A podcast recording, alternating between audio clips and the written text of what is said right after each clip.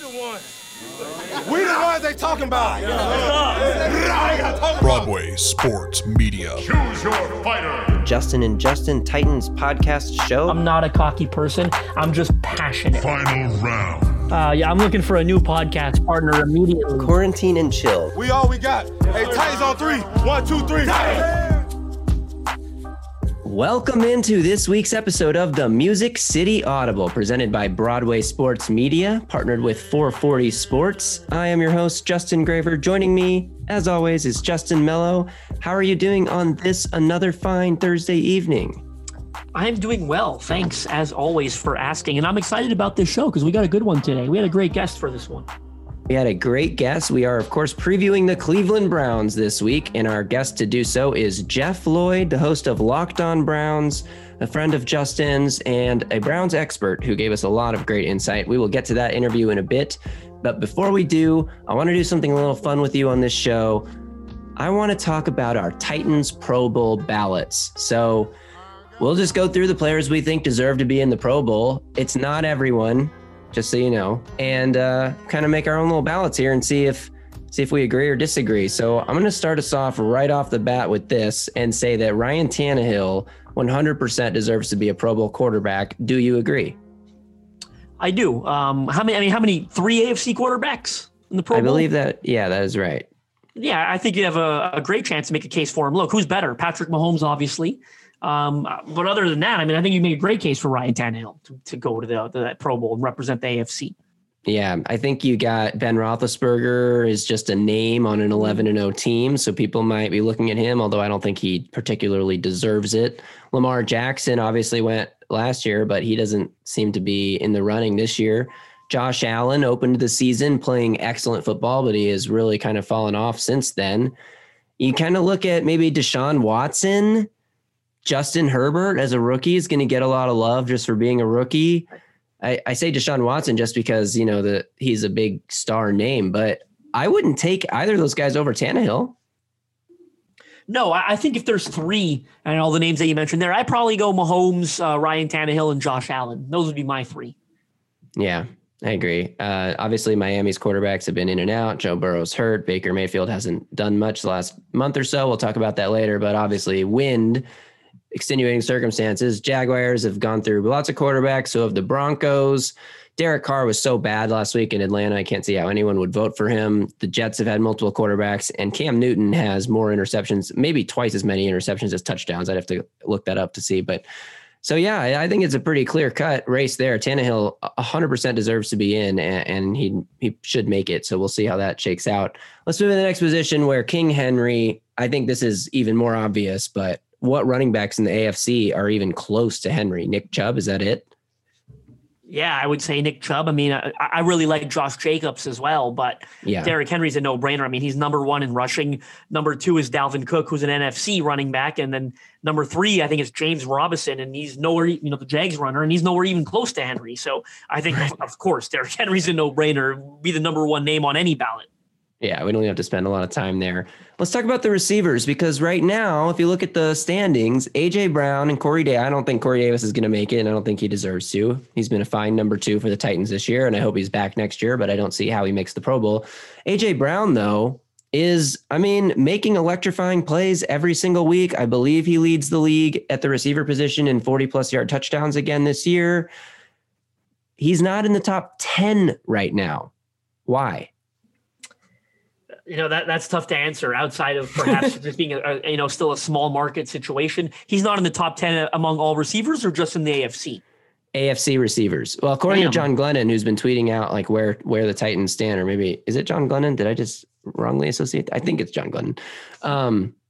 Yeah, according to him, the A.J. Brown is not in the top 10 of receiver voting for the AFC right now. Not in top 10 that's crazy. Position. He certainly deserves to be there. When I think of guys who have also, I think, have had some terrific seasons, you know, in the AFC, certainly, Stephon Diggs comes to mind. He's been great for Buffalo. Keenan Allen has been very good for the Chargers, despite them not winning many games. He's been very good. But A.J. Brown certainly deserves to be. I would think he deserves to be in the top 5 in the AFC, wouldn't you? I agree. And I'm not 100% sure if the top 10 is AFC only. It just says of Pro Bowl voting. So that could be. It probably includes the NFC then. might as well include the NFC, or else I feel like they would specify. But yeah, I'm just scrolling through Glennon's timeline trying to see if that was him who tweeted it. So maybe it was Jim Wyatt. I don't know. You know, who knows? We'll just have to say that somebody in Titans Media is on top of the Pro Bowl voting. It was one of the older members of Titans Media. It was either Glennon or Wyatt, one of the originals. The OGs. Yeah, I'm not seeing it on his timeline here, and it would make more sense for Jim Wyatt to have access to that information. But okay, let's move on to our next position here. Any offensive lineman on your ballot? Yeah, I would say maybe Roger Saffold and Nate Davis. I would say Ben Jones too. I mean, center is a tough position. Ben Jones probably belongs in the conversation, at least, for sure. Yeah, I think those three, you can make strong arguments for any of them, any of those three. Yeah, I would probably put Nate Davis as my number one. And the biggest reason is that nobody knows about him outside of Nashville. So, right. Like, we got to get this going. I feel like you and I and everyone at Broadway could start a little campaign here to get Nate Davis. Mike is trying his hardest. I know he is. I know he is. And I have seen some love for Nate Davis around the Twitter sphere. You got Brian Baldinger tweeting. Baldy mentioned them. You got Jeff Schwartz, who Titans fans love, out there tweeting it out and stuff. You know what? It was Jim Wyatt. It was 100% Jim Wyatt. I am looking at it right now. Aside from Butler and Derrick Henry, no other Titan is in the top 10 in fan voting at their position. So I do believe that is for the entire NFL. And I also believe that that is wrong, but it also doesn't necessarily matter because it's only fan voting, which is not, it doesn't make up the entire criteria selection. But let's talk about Malcolm Butler. Because he is, if the Pro Bowl voting ended today, Butler is in, which is like not surprising to me, but it is surprising to me if for no other reason the Titans defense has not been good this whole season. I think where it's not surprising in a sense is, look, a lot of people are going to vote for names that they recognize. Let's be honest. And Malcolm Butler's a name everyone recognizes because of the infamous interception in the Super Bowl. So with that said, I do think he's played at some really good football this year. I think he started kind of slow. I think he's been excellent as of late. I'd have to do a deeper dive into AFC corners, to be honest with you. I don't know that I'm prepared to say he definitely deserves to be there. I can see why he's maybe on the cusp and belongs in the conversation, but I don't know that I can say with certainty that Malcolm Butler deserves to be there. And it's kind of ironic because it sounds like outside of Derrick Henry, Malcolm Butler is the only one outside of the fan voting that's probably going to get in. Yeah, I mean, Tannehill 100% should get in, so I don't know how he's possibly outside the top 10. Maybe there's 8 NFC quarterbacks ahead of him or something, but that doesn't make any sense. I mean, Tannehill has been a top 5 quarterback in this league. NFL has had him in the top 5 of their QB index for the last 5 weeks in a row, so I don't see how Tannehill doesn't make it. We've already talked about Tannehill, though. I just want to say Malcolm Butler did start kind of slow. He had 2 interceptions in that Buffalo game, week 4. I think Mike pointed this out in a chat with us that could have an impact just in fans' minds because that was a Tuesday night game on primetime and the Titans beat down the Bills. That beat down. I've said that word 3 times tonight. You'll hear the other 2 later in the interview. But the Titans defense has stepped up lately, and also Butler has a lot of tackles, which according to Mike, again, when you go to the Pro Bowl voting on the website, which I haven't done yet because I tweet my Pro Bowl votes and I should maybe also go to the website, but I haven't yet. Butler is listed there. They list the interceptions and the tackle numbers, and Butler is really high in tackles, mostly because the Titans linebackers have been terrible at getting tackles in the run game. But so Butler's had to step up and pick up some of the slack. But I think that's another reason you're seeing him getting some love. Anyone else on your Titans Pro Bowl ballot? Jeffrey Simmons. You know, without a shadow of a doubt, Jeffrey Simmons deserves to go to the Pro Bowl this year. He's only a sophomore. It's incredible. But he does deserve to make his first Pro Bowl appearance this season. Couldn't disagree. I mean, sorry, couldn't agree more. What brain fart. You couldn't disagree with me because you'd be crazy to do so is what you meant to say. That's 100% what I meant to say.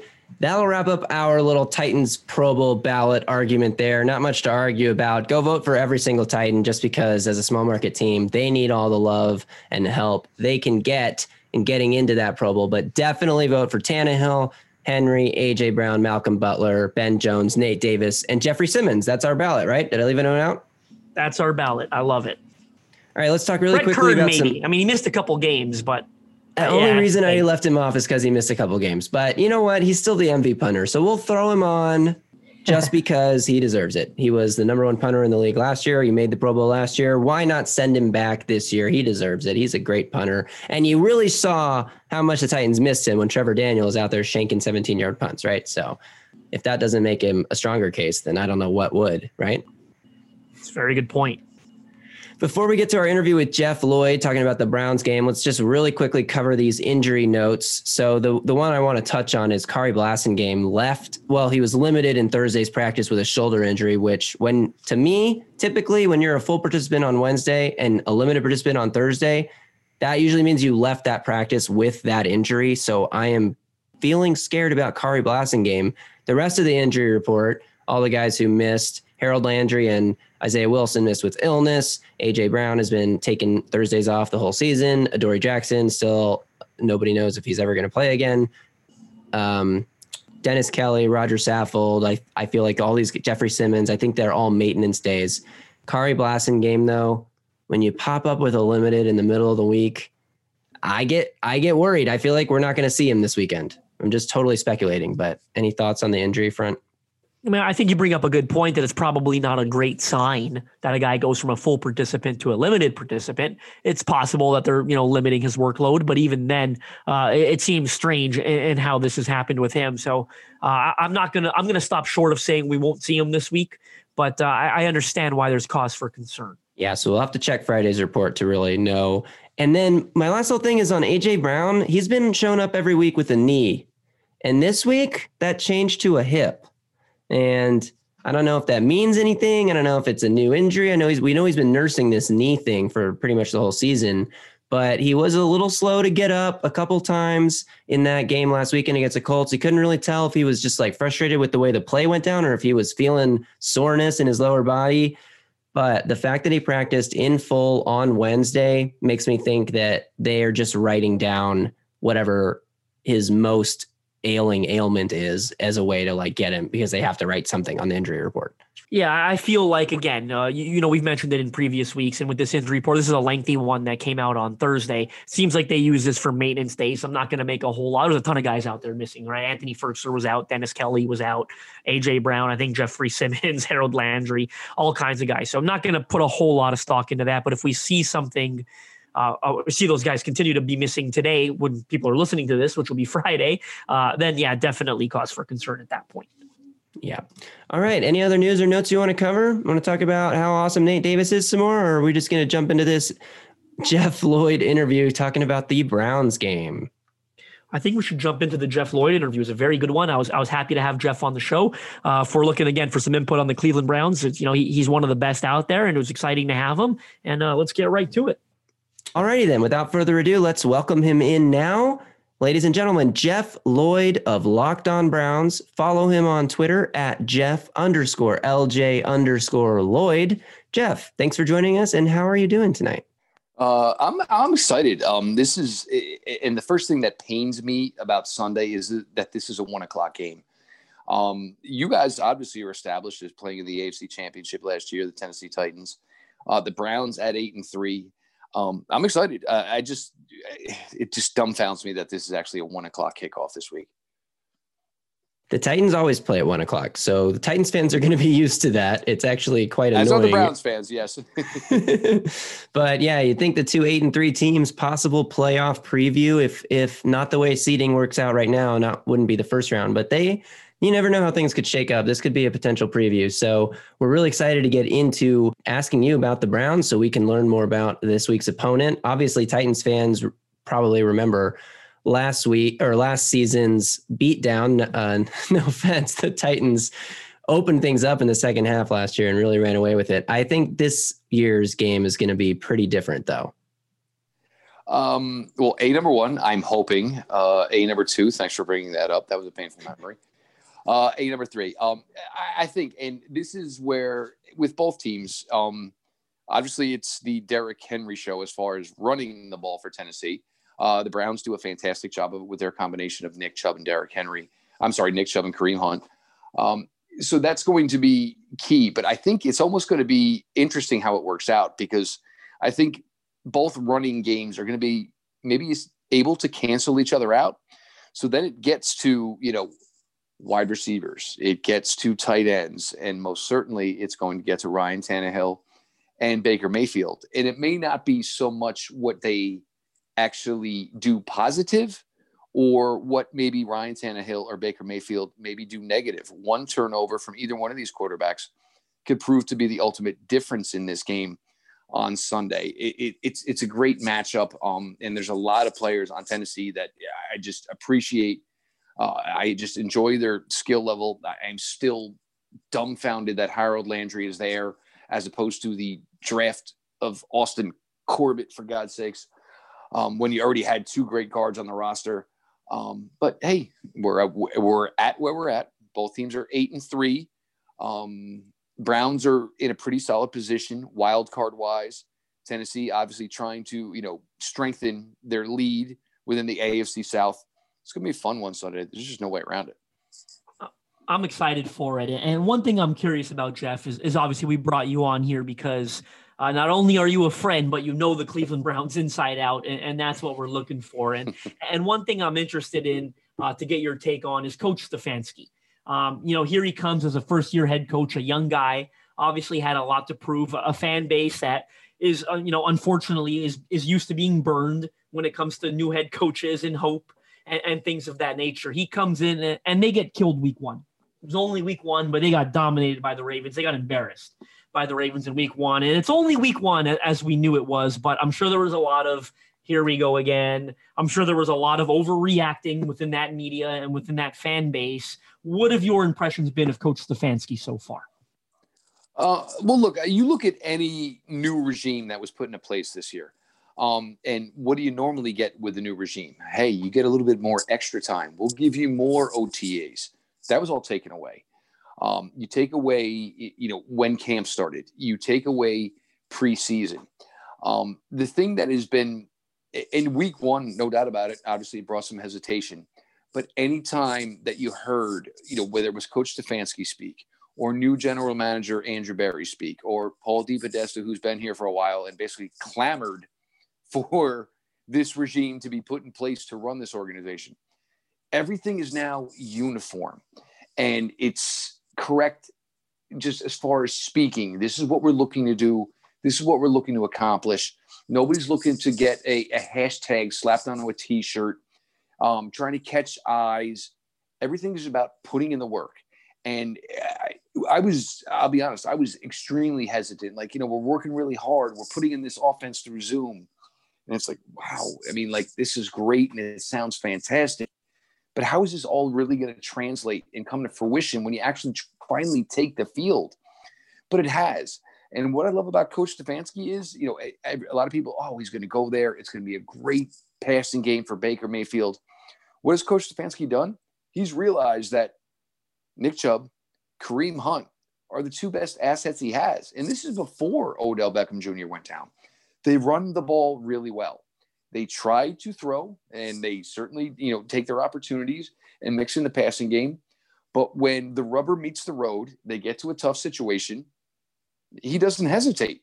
He is paid to win football games. He's not paid to get Baker Mayfield his fifth-year option. That's not part of his job. He is paid to win football games. This team is 8-3. They get into tough situations. He looks back and says, all right, it's either going to be 24 or 27. The last 3 weeks, as the Browns are currently on a 3-game winning streak, Nick Chubb, long run to close out the Texans' victory. Nick Chubb, long run to close out the victory over the Eagles. 3rd and 13. On the road versus the Jaguars. Granted, it was, shouldn't have been that close. Screen pass. Nick Chubb, get the first down. He knows what is working for him. He's not out there trying to force things, doing anything else. And football is such a complex game, but also there is so much simplicity to it if you stick to what works best for you. You look at this Cleveland Browns roster. You have Nick Chubb. You have Myles Garrett, who are probably, without a doubt, the two best players on your team. Myles Garrett was on an incredible pace in the early part of the season, before he missed 2 games due to his COVID-19, positive test. Nick Chubb missed some time. But you don't have to reinvent the wheel. Sometimes just trust your playmakers and your stars to be the key to victory. And this team sits here, 8-3. headed into week 13 now, coming down to Nashville.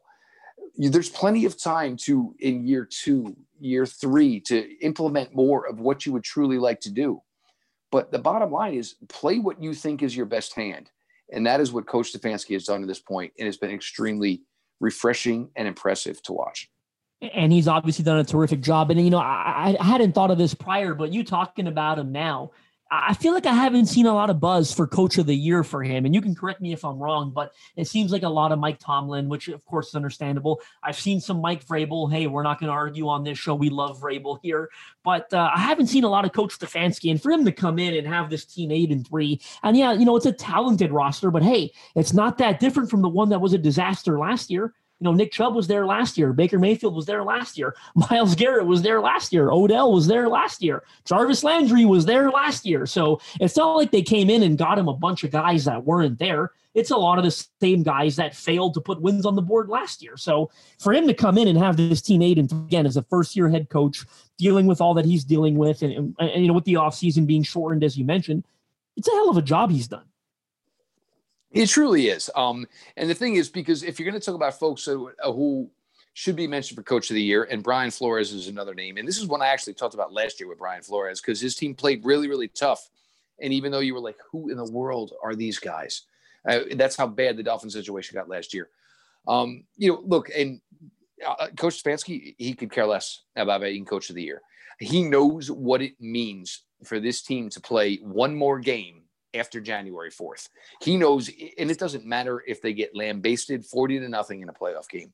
He knows what it would mean for this city, for this franchise, to just get to that point, which right now the odds look pretty good, knock on wood, obviously. Does he deserve the credit? He probably does deserve, and he would say, and it's just the way he is, he would say, look, the reason I maybe am not up for this award is because of my defensive coordinator, Joe Woods, because of my offensive line coach, Bill Callahan, who has taken a rookie tackle, a new tackle we brought in. And he has taken Wyatt Teller, not just from a good player, to one of the top guards in the NFL. And that's just the way he is. He's not going to give the award back if they give it to him. Does he certainly deserve his name to be in recognition for it?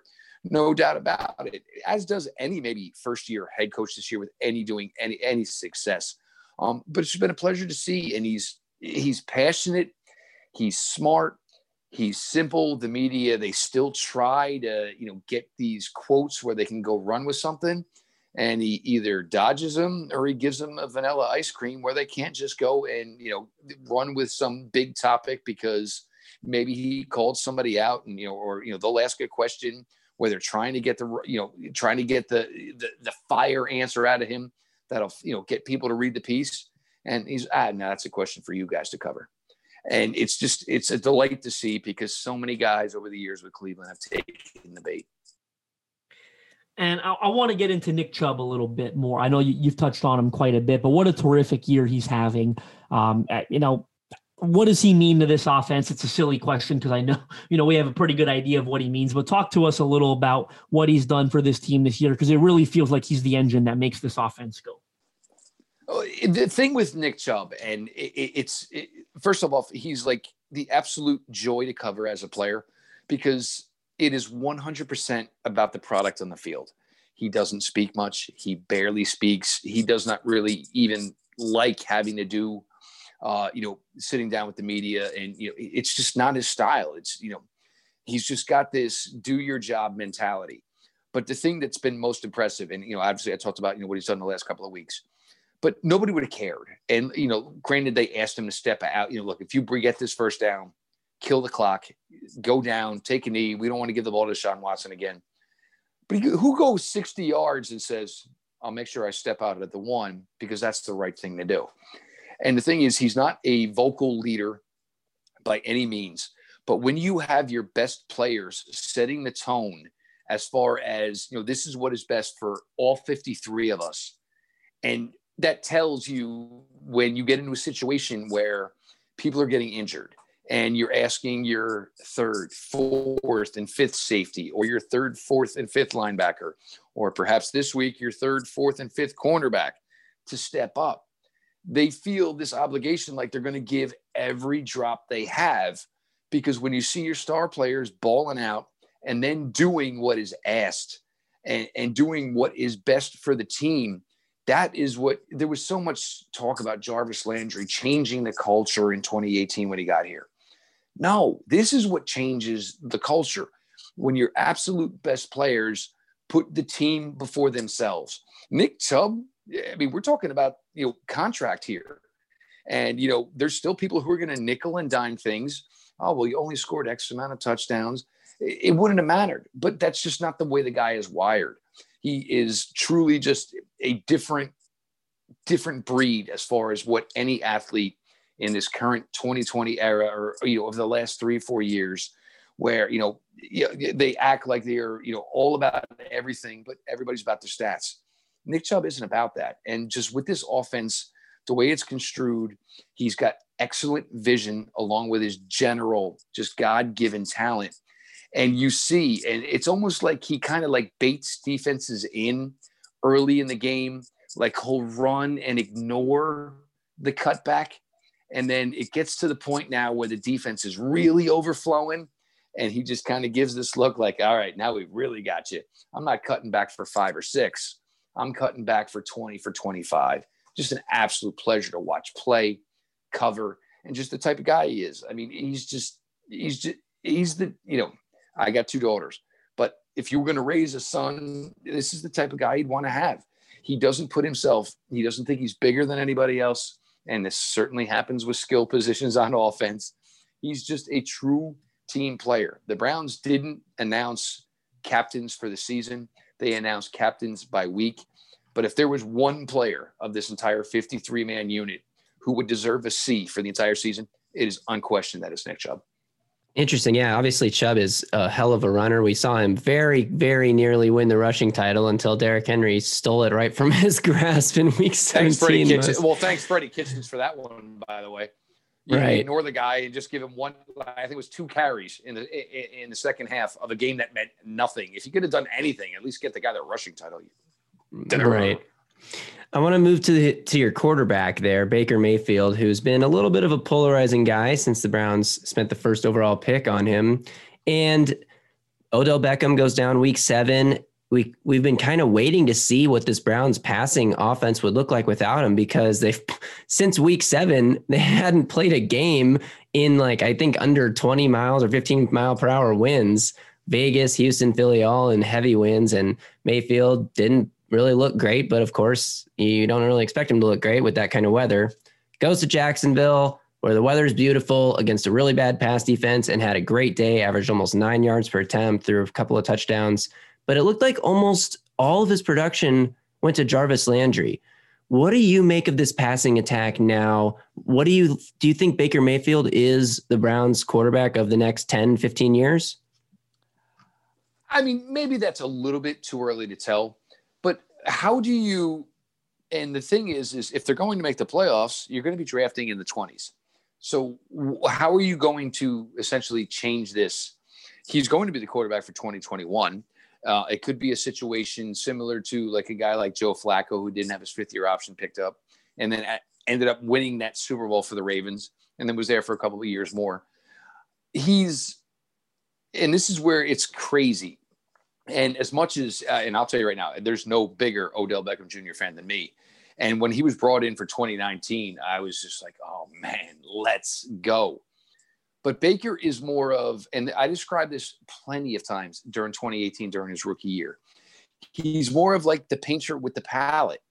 If he just takes his read, hits his plant foot, takes a step up, and it didn't matter in 2018 if you were wide receiver 1, wide receiver 4, tight end 1, tight end 3, or a back out.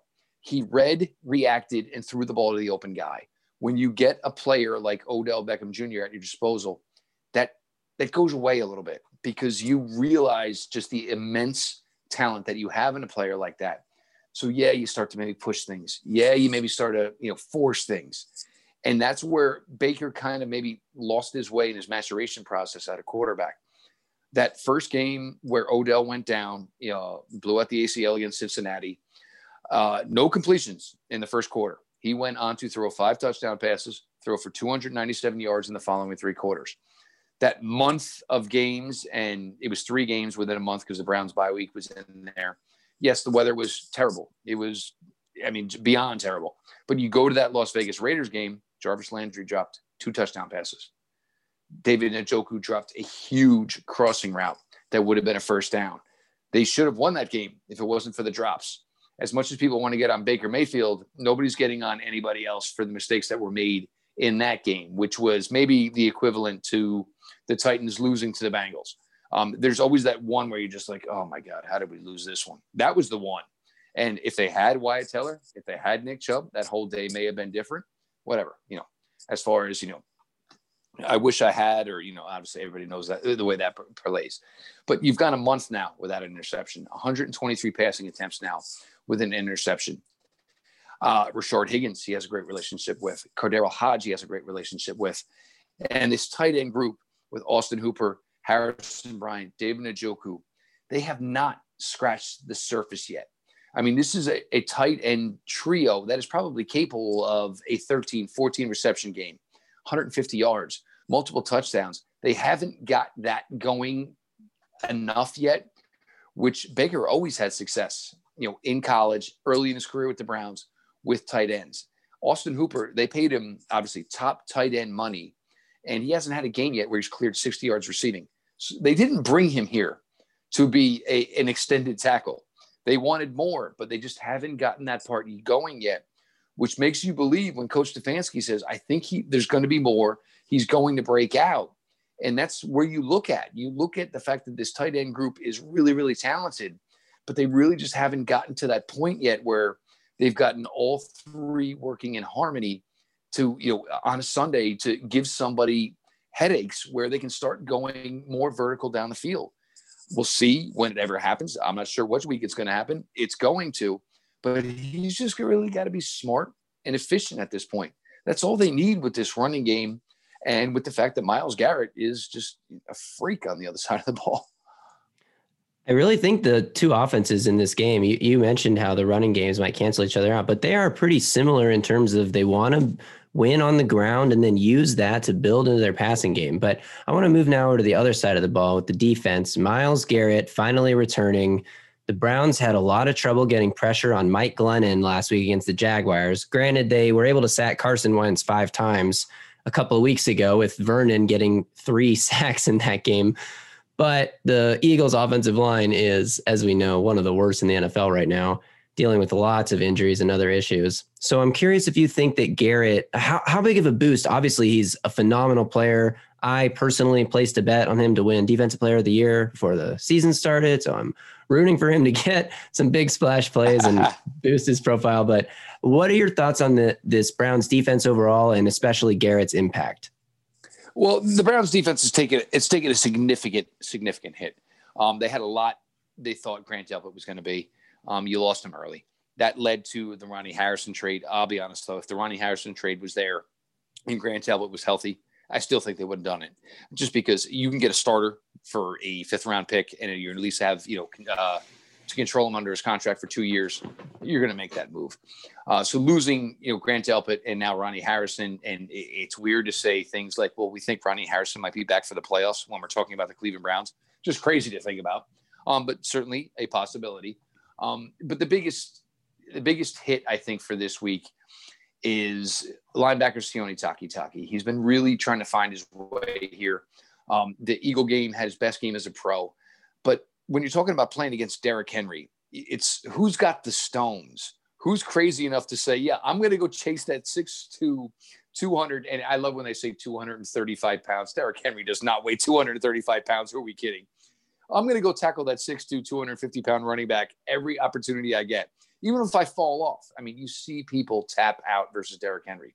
Sione Takitaki is the one who's got the stones, and he's a little bit crazy enough to, yeah, I'll go run into that brick wall as many times as you need me to, coach. So that's a big loss. And it's been good to see, you know, other guys at least stepping up and giving the best they can. But when you get into games like this where you're playing solid teams, teams that are established. And now for, you know, obviously for the Titans, this has been a more than a year long run as far as, you know, how they run their offense. Denzel Ward, I'll be honest, Denzel Ward, this might not be the week where you're so concerned that Denzel Ward is out against Davis, against A.J. Brown. Denzel Ward's a smaller guy. This might not be the week he would have made much of an impact anyway. Granted, you'd love to have him out there. But it's going to be a tough matchup. And because, you know, the wide receivers are built like tight ends. And so you got to be ready to go. And I mean, you look at A.J. Brown, you look at Jonnu Smith, you look at Davis all in the huddle. If you didn't know, you wouldn't know who the tight end was. You wouldn't know who the wide receiver was. These are just big physical guys with great yak ability. So it's going to have to be hopefully Olivier Vernon, who had 5 sacks between the Texans game and the Eagles game, and you get Myles Garrett back. I think here. Raiders and Eagles. Yes, I'm sorry. Yes, absolutely correct. Defensive player. I'm literally looking at his game log, so you're good. Yeah. So you're getting Vernon. Now comfortable, healthy. You have Myles here. Last week they tried to blitz a little bit more, and it was weird because Mike Lennon, who's just an absolute statue, didn't go down much. My question this week, though, is are you going to try to sell out a little bit more? Because the one thing we know with Derrick Henry is you want those first 2 or 3 steps to be laterally, not vertically north and south. And that maybe at least gives you some sort of chance at success. I'm not saying it's going to work, but that's probably the approach you got to take. He certainly had his weeks where that didn't matter anyway. It's interesting you say that, Jeff, about Ward being out. It maybe not being the worst week, so to speak. Of course, like you said, you always want him out there. But because us here, Graver and I and the Titans, fan base in general feels like, Cleveland, they know the Titans want to run Derrick Henry. Everybody knows the Titans want to run Derrick Henry. We feel like, albeit with a limited knowledge of the Browns, we felt like maybe this is a good week with Denzel Ward out. To get Ryan Tannehill, really get him some more work than you normally would, right? Make sure he's throwing the ball a lot more to your A.J. Browns, to your Corey Davises, to your Jonnu Smiths. We feel like typically this may be a game where the Titans' passing offense does more of the heavy lifting. I certainly could see the possibility of that. And that's where, it's going to be key, obviously, for the Browns to run the ball well, obviously eliminate, 3 and outs. But that also brings into the factor where you're going to have Olivier Vernon, you're going to have Myles Garrett, you're going to have Adrian Claiborne. So is the offensive line going to be able to do their job to make that happen for Tennessee? So it makes for a difficult situation. Sheldon Richardson is certainly no slouch from rushing from the inside. Larry Ogunjobi, he's not the player he was earlier in his career. He's trying to go the Aaron Donald path where you want to be more muscular, more quicker. Well, only one person follows the Aaron Donald path, and that's Aaron Donald. Rookie Jordan Elliott, though, he's been a really, really nice surprise. And with the Browns, big Jordan Elliott guy. Fantastic player. He's smart. He does his job, and guys like him. Olivier Vernon is similar. Guys like him kind of get disrespected when it doesn't show up in the box score because that's what people look for. You want to look for guys who are doing what the assignment is. And you may not always, get the glory, but, those are the guys who are appreciated, and those are the guys that coaches say, all right, let's get him some more reps. Their D-line, besides Porter Gustin, should be completely intact. And this is going to be a week. And I hate to do this to Myles Garrett because he's already done this 3 or 4 times this year. It's going to be where you're going to need Myles Garrett to make a big one. You're going to need him, can we get the trifecta? Can we get the sack, the forced fumble, the fumble recovery? If you can get maybe one of those out of Myles Garrett this week, that could be the difference in whether or not, the Browns win this or whether or not this is even a close game. Yeah. Now the Titans are on their third string left tackle. If we asked Myles Garrett to take it easy, do you think he'd be willing to do that? See, here's the thing, though, and this is what with Myles Garrett this year, and they did it with Myles Garrett early in his career. They did not do it last year. They'll take Myles Garrett and put him anywhere. And it's not always because it's the easiest matchup, because they'll try to find ways to say, all right, well, if your left tackle is the weakest, all right, let's make sure he's got no help whatsoever. So you may see Olivier Vernon lining up over the left tackle because anywhere Myles goes, it's not just going to be one-on-one attention. And they've been smart with that, and they've been able to make that work. And he'll line up anywhere. He'll line up, obviously, he'll line up inside shade over the center. He'll line up over a guard. He'll line up over the right tackle. And they like moving these guys around. Obviously, it keeps – and part of the reason why Joe Woods does it is it keeps guys stimulated. Like, if you go bang against the same guy for 60, 70 reps, whatever, that's one thing. And sometimes it's, let me go step away. And all right, let me try at least something different. And, Joe Woods is smart with that. But, yeah, by all means, if you're on your third string left tackle, and I'm not even sure, is Isaiah Wilson even truly starting as the right tackle the first round pick? Hasn't played. He's played, I think, what did he play, 2 or 3 snaps at the end of the game last week just to help Logan Woodside take the knee. And he played on a field goal block and got knocked on his ass. That's all he's played, yeah. And it's a shame because sometimes, again, Justin, as you know, a character, that is the one thing is the most difficult thing to find during the draft process. And obviously he's had his shares of ups and downs thus far. And I really thought the kid was going to pan out. I thought he was going to be a solid player. It's not going to say it's not going to happen in the next few years. But if you have, some concerns with the offensive line, with the way this Browns defensive line is going to be constructed for this game with Myles Garrett coming back, and the reports from practice are good because, you don't know how these guys, when they're good enough to come back from COVID, are going to be. You're going to question stamina, obviously breathing, how are these guys going to be able to go? But all reports are that, Myles Garrett is just firing off the ball like he always was. Now let's preface that with this offensive line here in Tennessee played their best game of the season last week. They were unbelievable in Indianapolis. Granted, that was without DeForest Buckner, and I believe Dina Kuatri was the other D lineman that was out for Indianapolis. Yep. But this offensive line was unbelievable last week. They were firing on all cylinders, and that third string left tackle, and Graver will agree with me, is better than the second string left tackle that was in there. It's almost a blessing in disguise. We have a feeling that this third string left tackle has entered the fray. Now, with that said, he's still a third string left tackle, and he's certainly not going to, have much success blocking Myles Garrett one-on-one. They're not going to ask him to do so. They're going to chip Jonnu Smith a whole lot. They're going to ask, Michael Pruitt, who may be back for this game finally, who's a terrific blocking tight end. They're going to ask him to do some of that work. He can take the week off. Michael right, yeah, it's Jeff. It's Jeff Swaim in there, who's another great blocking tight end. It's Anthony Franklin. They're going to throw everything they can to chip and battle. Olivier Vernon, correct me if I'm wrong, Graver. I may be pulling this out of thin air, but he's had some great games against the Titans, even maybe when wearing different uniforms. I want to say he was in Miami where he had a hell of a game. He injured Marcus Mariota. He did. Yeah, that was right. It was a dirty hit, if I remember correctly, actually. But regardless, he's a very good player. They're very aware of how good he is. And as good as this offensive line is playing, no, of course, they got their hands full. And it's going to be, I think, a terrific battle to watch this very talented Cleveland defensive line go up against this O-line who, again, by all intent and purposes, had their best performance of the year last week. Yeah. Yes, but in the same respect, though, the Browns handled that Colts defensive line as well. Look, I mean, I'm sure your fans of your guys show a love. I just don't see it with the Colts. I don't. We don't either. I like a lot. I like a lot that they have going on, but I mean, look, Phillip Rivers. It really seems like, man, we're riding on the rim. The gas tank is empty. The check engine light is on.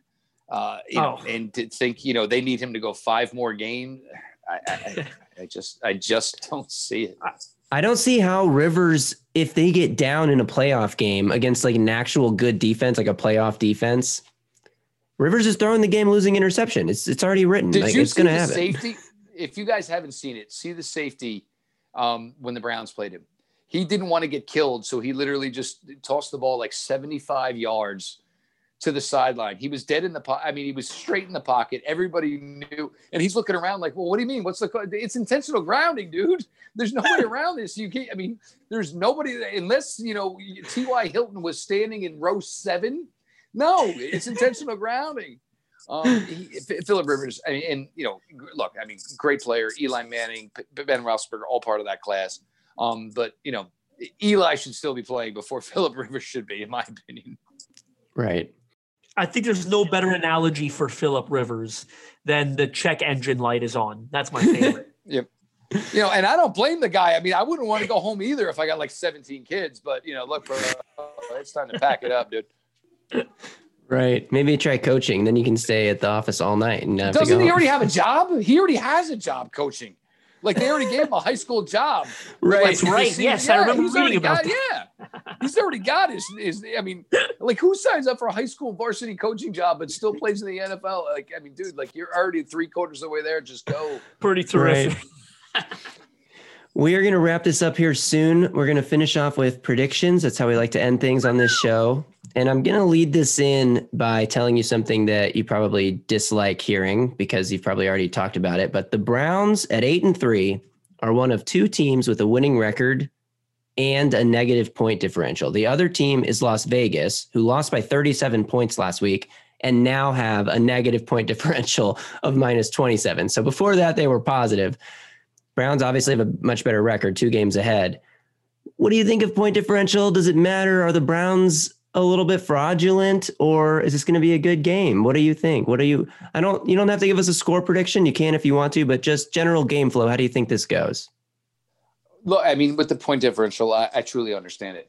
But there's some positives for the Browns. Look, who you play is who you play. And the fact that everybody, they're 8-3, but who do they beat? Well, who cares? Plenty of years, New England Patriots got a very favorable schedule because of, you played this division or you played this division. That part of it is what it is. I think the part that is a positive of this is, look, even though you're not winning these games big versus the Jacksonville Jaguars, the Philadelphia Eagles, the Houston Texans, you're learning how to win close games. They didn't win games, period. So, I mean, and you need to learn how to put together 60 minutes. You need to learn how to put a game away with 2 minutes, 3 minutes, 4 minutes left on the clock. And they've been able to do that. As far as Sunday, I wouldn't say terrified about, how this looks, but the 2 biggest matchups they've had to this point have not been, very good. But the Ravens going into that week 1 matchup, their offense was humming at the point. Obviously they came off their fantastic 2019 regular season, and it didn't really hurt them that they had limited time. The Steelers, they didn't have Wyatt Teller. They didn't have Nick Chubb, so they couldn't try to control the game somewhat with the run game. And Pittsburgh just got after them with every guy possible within pass rushing and those things. And Baker, had the rib issue going into that game. It's not an excuse, but he wasn't 100%. But getting the daylight speed out of him by those Pittsburgh defensive line certainly didn't help. I don't think the Browns are essentially going to pull this one out. But if you told me it was 20-17, if you told me it was 23-20, I'd sign up in a heartbeat, because it shows me that they're taking the next step of getting in the ring with teams that have been there and at least can go the distance. If it turns out it's another one of these, 30-7s, yeah, it's not going to destroy the Browns season. But you're certainly going to question about, the old phrase, are you ready for prime time? Right. I'll tell you my biggest concern with this game is the spot the Titans are in here. They're coming off a pretty tough stretch where they had to go Colts, Ravens, Colts. Requires a lot of, focus and energy. That game against the Colts was huge. I think it's a really tough. And they're physical. The Ravens are physical. That was a physical game in and of itself. I think that, I don't want to be a downer for Titans fans listening, but this feels like one of those games the Titans don't show up to. I just think that they must be feeling like, we did it. We did what we needed to do the last couple of weeks. We're 8-3. We're pretty much into the playoffs, barring a colossal collapse down the stretch. They might need a little wake-up call. I'm not saying they do or don't, but I'm hesitant to buy into the Titans this week because it, just like the Raiders last week traveling to Atlanta, coming off a big game against the Chiefs, you come off a big division game. It takes a lot of energy to prepare for on the heels of another rivalry game with the Ravens. I'm a little concerned that the Titans may not get up for this game. I mean, I'm with you. And the other thing is, if you're worried about physicality, it's not going to be from this Browns defense. So that could be something that might help you out there to ease your concerns, Justin. Thanks. Justin, you had a response? No, just going back, I don't mean to change topics, but point differential, I'll tell you why I don't personally care that the Browns have a winning record with a negative point differential. So they lost week 1 by 32 points. you know, how much does that impact to the point that they have a negative point differential? And it was week one. And as Jeff said, you know, who cares? Yeah, and then the Dallas Ravens offense that was Dallas game, and then the Cowboy game, there was points where they were up by 30, and everybody's like, "Oh, well, their prevent defense isn't very good."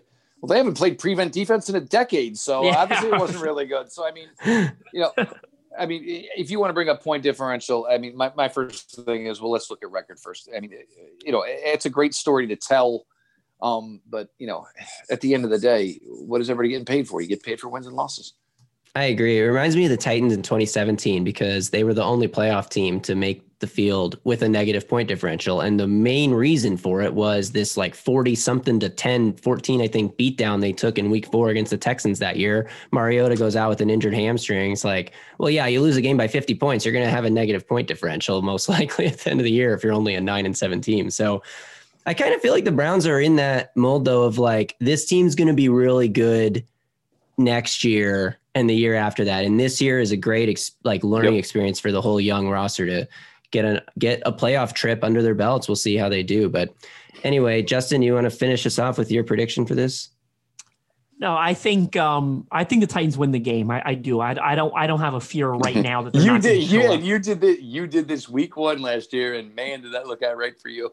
You remember that? I was going to say, I wanted to say you brought me on as your guest for Locked On Browns prior to week 1 last year. And I said, I thought they were going to win it, and boy, did they ever. So we're going to try my luck out again. I think it's going to be closer this time. Obviously, I think it'll be a lot closer, but I do think the Titans show up, and I think they win the game. I do think it's a bad matchup for them. I will say that. I think Chubb has a great day. I think he has a big day, but I think Tannehill and the passing game, I don't think this is a Derrick Henry game. I think the passing game in Tennessee carries them to this victory. I think it'll be close. I'm going to say Titans 29, Browns 23. All right. I would take it. All right. Well, Jeff, thank you so much again for joining us tonight. Remember, everyone out there, you can follow Jeff on Twitter at Jeff_LJ_Lloyd. Give him a follow. Get the Browns perspective during Sunday's game because, hey, if the Titans are doing well, that might be fun for you to see. I don't know. Just throwing some ideas out there. Well, there you have it. I didn't give a final score prediction. Should I give a prediction? I hate to say this out loud. I'm not betting on the Titans this week. I like to bet on the Titans, especially when they're underdogs like last week. I'm not betting on the Titans this week. My score prediction is 30-24. Browns win. Titans get down big and make a comeback and then lose the game. I don't know. That's how I'm going. I'm sorry. Hopefully I reverse jinx them. Okay. That's what I'm going for here. I don't know. Wow. Can you believe who I host this show with, people? Making a sad face. All right, that'll do it for this episode of Music City Audible. Be sure to follow the show on Twitter at MCA Broadway, presented by Broadway Sports. That's at Broadway TN, www.broadwaysportsmedia.com. We are partnered with 440 Sports. And make sure you go check out that website. We got tons of articles and videos and stuff going up all day, every day. The most Titans coverage in one place, I think, you can find anywhere. That's just my opinion. It's also a fact. So check out BroadwaySportsMedia.com. Make sure you follow Justin on Twitter at JustinM_NFL. I am at Titans Film Room. Any last words before I hit stop? I think you've got it covered. Thank you, sir. We'll see you guys next week to preview the Jacksonville Jaguars rematch. Until then, stay safe out there, wear a mask, and tighten up.